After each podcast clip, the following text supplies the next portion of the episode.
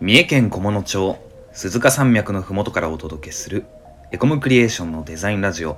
本日は金曜日のパーソナリティデザイナーの元瀬がお送りします。よろしくお願いします。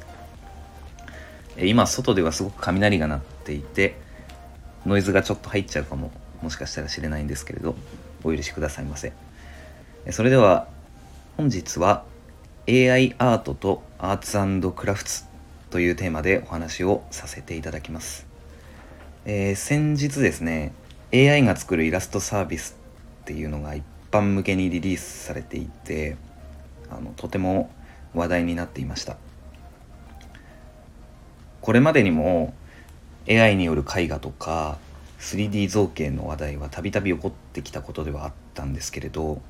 実用レベルのサービスとして誰でも使える状態でリリースされたっていうのはすごくこう驚きました。特にこの日本では、えー、同人作家であったりとかまだまだ若い学生とかによるイラストとか SNS を中心にこう大量に投稿されていて趣味レベルで絵を描いているという方もたくさんいます。でそういった方々が AI アートの進化によってこうあたかも、えー、悪意を持って自分でプロレベルの作品を作り上げたかのように見せたり、えー、プロのイラストを学習させることによって、まあ、最近もたびたび言われるいわゆるこうトレパクの高度なバージョンのようなものを作り上げてしまうことができるという問題が賛否を呼んでいます。そして、えー、僕たちクリエイターとしても自分の仕事がなくなってしまうのではないかとか自分の作品より高度な技術をついに AI が持ってしまったっていうような危機感からそのサービスそのものに否定的な立場の方もたくさんいらっしゃると思います。実際のところその AI アートっていうのの一般化がするにあたって、まあ、著作権の問題はたくさんあってってそれは間違いないんですけれど果たしてその僕たちの仕事が本当になくなってしまうのだろうかっていうところにはこう疑問が残るというか考える余地があるだろうと考えてます。でここで時を19世紀に戻して考えますと、えー、産業革命以降のアーティストっていうのは実は今の僕たちと同じような悩みを持っていたんですね。と19世紀のイギリスにこれは有名なんですけれどもウィリアム・モリスというデザイナーがいましてで彼は、えー、産業革命によって大量生産されていく製品に対してアートの視点からすごく否定的な立場をとってました。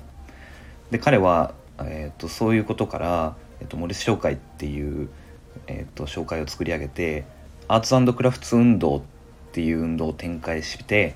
えー、とそれはどういうのかっていうと大量生産によって、まあ、こう粗悪というか、まあ、粗悪とも呼べる商品を、まあ、撤廃して手仕事による商品を使った生活に戻そうぜという考えをずっと主張してました。でこう、まあ、実際彼の運動っていうのは世界中に広まってて、まあ、その後すぐアメリカだったりとかあの日本でも似たような運動がたくさん広がっていきました。ただその実際にそのウィリアム・モリスが生み出した商品っていうのは、まあ、どうしても効果高い価値を持った商品になってしまうんですね。それで結局彼が生み出した商品っていうのは裕福な人たちしか使うことができないっていう批判もありました。まあ、つまりどういうことかっていうとそういったその一般の人たちが使うその実用レベルの話になると人間が生み出すその丁寧な丁寧な商品と機械が生み出す大量生産で安価な商品っていうのは需要の場所というか求める人っていうのが全く別のものだったんだと言えるんじゃないかなと考えてます。でここで、現代の今お話しした AI アートに視点を戻しますとこの今お話ししたウィリアム・モリスのアーツクラフツと似たような状況であると考えることができるような気がしていますで機械による大量生産できるアートと人の手による効果ともいえるアートの需要っていうのは実のところ全く異なっているんじゃないだろうかということです。まあ、僕たちデザイナーの視点でお話をするのであれば AI アートというか、まあ、機械が生み出す、まあ、たくさんそういうサービスは実はあるんですよね。そのウェブ上でデザインを自動的に生み出すようなサービスっていうのはもともと。でそれ以前にそもそも人間が生み出すレベルの話であってもデザインの値段というか価値というかっていうのはすごくピンキリでその質とかも、まあ、デザイナーとかサービスごとによって全く別のものになりますもちろん高いお金を払って時間をかけて作ったらあの丁寧な、まあ、これはそうとも限らないんですけれども、まあ、とにかくもともとなんだろう人間レベルでもその差はあったんじゃないかなと考えていてま実際これが機械の話になるとちょっとまた人間と違うところもあるとは思うんですけど、まあ、そういう機械と人間の間にどんな差があるのかっていうお話はあのこれまた時代を遡っていくとあのバルター・ベンヤミンっていう思想家がこれはあの20世紀なんですけれども、えっと、アウラっていう概念がありましてそれをもってして機械が生み出したアート作品商品と人間が生み出した美術作品っていうのの間にどんな差があるのかっていうこれ漠然とした話ですけど